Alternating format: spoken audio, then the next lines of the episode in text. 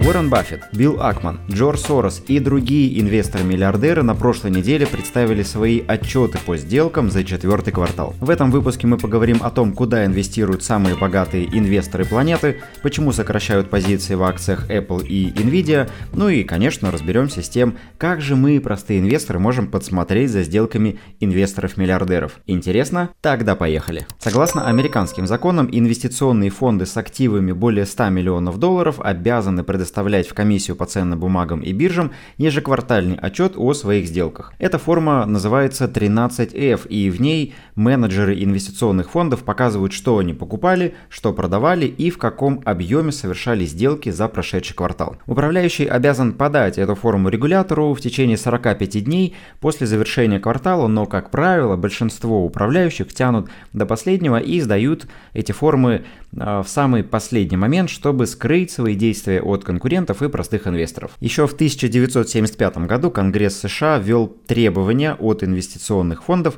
сдавать форму 13F для того, чтобы повысить уровень прозрачности на фондовом рынке. А простые инвесторы с радостью начали изучать эти формы, полагая, что теперь у них есть доступ к информации о поведении умных денег, потому что инвесторы-миллиардеры, ну они уж всяко не могут ошибаться, они намного умнее простых инвесторов, и за ними имеет смысл подглядывать. Однако у этих отчетов все же есть множество проблем. Например, комиссия по ценным бумагам и биржам, несмотря на то, что управляющие сдают ей отчет, она их не проверяет на систематической основе и не контролирует правильность отображения данных в этих отчетах. Кроме того, на протяжении 17 лет Берни Медов сдавал эти отчеты ежеквартально, как полагается, но это не мешало ему стать организатором самой большой пирамиды в истории Соединенных Штатов, а, в которой тысячи и десятки тысяч инвесторов потеряли миллиарды долларов. А сам Берни Мейдов в итоге был осужден на 150 лет и в 2021 году скончался в тюрьме. Но, тем не менее, любая информация в опытных руках может стать полезной, так что давайте посмотрим, что же делали инвесторы-миллиардеры в четвертом квартале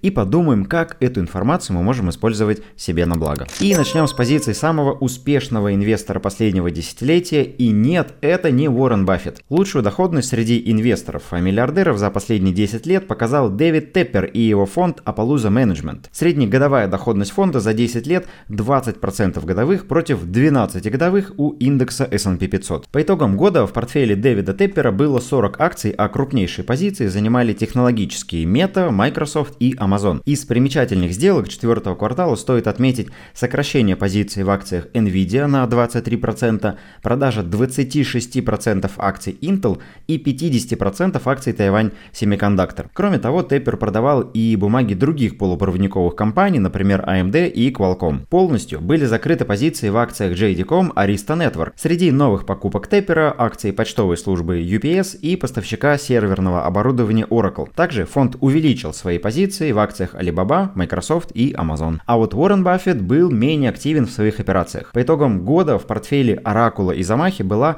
41 позиция. При этом половину портфеля занимают акции Apple. В четвертом квартале Баффет полностью продал акции застройщика D.R. Horton, а также бумаги разработчика ПО Stone Co. и акции страховщиков Markel Group и Globe Life. На 70% он сократил позиции в акциях HP и на 32% в бумагах Paramount Global. Новых акций в четвертом квартале Баффет не покупал в портфель, зато увеличивал долю в нефтяных бумагах. Так, например, на 8% он нарастил долю акций Occidental Petroleum и на 14% долю Chevron. Уоррен Баффет, кстати, на протяжении всего 23 2023 года активно скупал акции нефтяников и, судя по всему, делает на них большую ставку. Сейчас на акции Chevron и Occidental приходится примерно 10% портфеля Уоррена Баффета. При этом второй квартал подряд Berkshire сообщает, что не включил в ежеквартальный отчет как минимум одну инвестицию. Компания обратилась в комиссию по ценным бумагам и биржам за разрешением не раскрывать информацию об этой сделке в целях конфиденциальности. Обычно такой запрос делается, когда компания совершает какую-то крупную покупку и при приобретает сразу большую долю в каком-то бизнесе. Издание Barron's предполагает, что Berkshire скупает акции какой-то компании из финансовой отрасли, которая входит в топ-25 по капитализации в своем секторе. Аналитики предполагают, что это могут быть либо акции инвестиционного банка Morgan Stanley, либо акции управляющей компании BlackRock. Скорее всего, о том, что же было в этой засекреченной сделке, мы узнаем в мае, когда Уоррен Баффет опубликует традиционное письмо своим акционерам и инвесторам. Отдельно стоит отметить, отметить инвестиции Баффета в Apple. По итогам года акции Apple в портфеле Berkshire занимали почти 51%. Так что у Уоррена диверсификация так себе. Однако в последнее время IT-гигант сталкивается с трудностями. Компания теряет позиции в Китае, инвесторов разочаровал отчет за четвертый квартал, и кроме того Apple потеряла статус самой дорогой компании Америки, уступив это место Microsoft. Ну и по итогам четвертого квартала Уоррен Баффет сократил свои позиции в Apple на 1%. Во главе неудачников продолжает оставаться Джордж Сорос. По итогам трех лет его фонд потерял 42%. Однако по итогам первого полугодия прошлого года ситуация была намного хуже. На тот момент накопленный убыток составлял минус 55%. Во втором полугодии ситуация немного поправилась, но это не помогло Соросу выйти в плюс, накопленные убытки у фонда сохраняются. В портфеле Джорджа Сороса 159 акций, а самые большие доли занимают акции Splunk, фонд на акции компаний малой капитализации Соединенных Штатов и бумаги Google. В четвертом квартале фонд Сороса совершил почти 150 сделок с акциями, а самые крупные – покупка почти на четверть миллиарда долларов долларов акции Splunk и ETF на акции компаний малой капитализации. В целом, крупные фонды продолжают делать ставку на гигантов IT-сектора и на технологии искусственного интеллекта. Сейчас это самые большие позиции в портфелях хедж-фондов. При этом многие управляющие говорят о том, что покупка технологичных акций сейчас это самая переоцененная сделка, и многие из них потихоньку начинают сокращать позиции в технологах и фиксировать ту прибыль, которую они заработали за последнее время. Самые большие распродажи продажи среди хедж-фондов пришлись как раз на э, эти акции. По итогам четвертого квартала управляющие продали акции Microsoft на 19,5 миллиардов долларов, бумаги Nvidia на 12,5, а также акции Apple и Meta почти на 10 миллиардов долларов каждую. В январе и феврале уже этого года крупные технологические компании публиковали отчетность за четвертый квартал, и многих инвесторов она разочаровала. Несмотря на то, что цифры выручки и прибыли оказались выше ожиданий, рынок ждал намного большего большего вклада э, направлений искусственного интеллекта, выручку и прибыль компаний, но не увидев слишком бурного, как ожидалось, роста, спекулянты начали распродавать акции на хороших отчетах. В целом, большинство экспертов еще до выхода отчетности бигтехов неоднократно предупреждали, что текущее э, ралли фондового рынка в основном за счет технологичных компаний с фокусом на искусственный интеллект не оправдано и может свидетельствовать об образовании пузыря. При этом в качестве наиболее яркого примера приводятся акции Nvidia, которые э, выросли практически в 200 раз за последние десятилетия и их динамика во многом напоминает динамику акций Cisco э, в период краха доткомов, которые как тогда казалось, тоже изменят мир на фоне повсеместного внедрения интернета, но потом оказалось, что технология интернета слишком переоценена, и акции Cisco упали, так и не поднявшись до своих максимумов, установленных в 2000-х годах. А вот акции сырьевых компаний, наоборот, выглядят сейчас очень привлекательно из-за отставания от остальной части рынка, и как раз на них делает ставку Уоррен Баффет. Кстати, мы с участниками инвест-клуба уже давно говорим про нефтяников, мы каждую неделю собираемся в прямом эфире в Zoom для того, чтобы разобрать экономическую статистику, найти новые инвестиционные идеи как на российском, так и на глобальных рынках. Например, после начала операции в Красном море мы говорили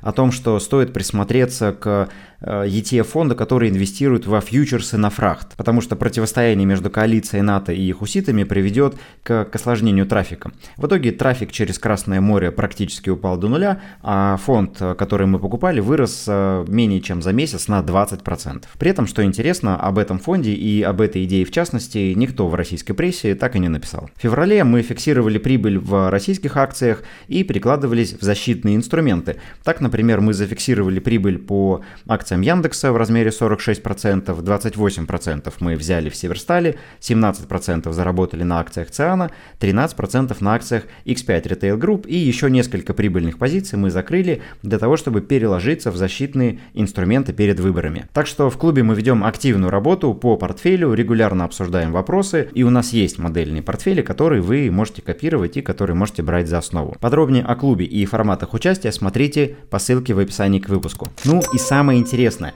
Как же нам, простым инвесторам, отслеживать сделки инвесторов-миллиардеров? Самый удобный и бесплатный способ – это сайт gurufocus.com, на котором есть специальный раздел, позволяющий отслеживать сделки а, по формам 13F. И давайте прямо сейчас его посмотрим. К примеру, здесь вы можете проанализировать портфель Баффета или Сороса, посмотреть их сделки, предпочтения по секторам. Также вы можете ранжировать управляющих по результативности их портфелей, по количеству акций в портфелях и по активам под управлением. В карточке управляющего наглядно видна структура портфеля и результаты по каждой открытой позиции. То есть видно, сколько на каждой акции этот управляющий заработал денег. Ну и также, если вы еще не знакомы с сервисом Guru Focus, здесь можно э, проводить фундаментальный анализ компании. Здесь очень хорошие данные, очень хорошие выкладки, э, все мультипликаторы, динамика показателей. Но единственное, это доступно только по американскому рынку в бесплатной версии. Больше функций доступно по подписке, но, как по мне, она неоправданно дорогая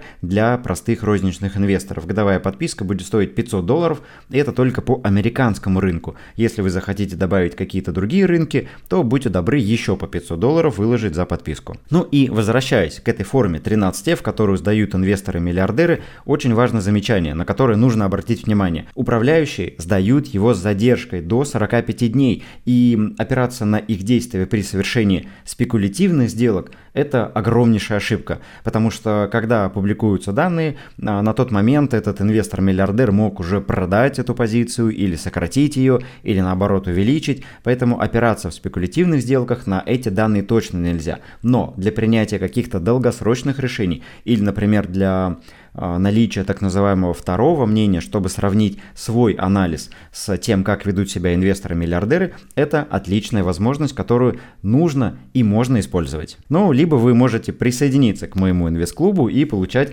подробную аналитику на регулярной основе с поддержкой в чате, еженедельными эфирами, готовыми портфелями и уроками по финансовой грамотности и управлению портфелями. Надеюсь, этот выпуск был для вас полезным и вы узнали из него что-то новое. Если так, напишите об этом в комментариях. Если что-то осталось непонятным, также задавайте вопросы в комментариях. И увидимся в следующих эпизодах. Удачных вам инвестиций и до встречи. Пока-пока.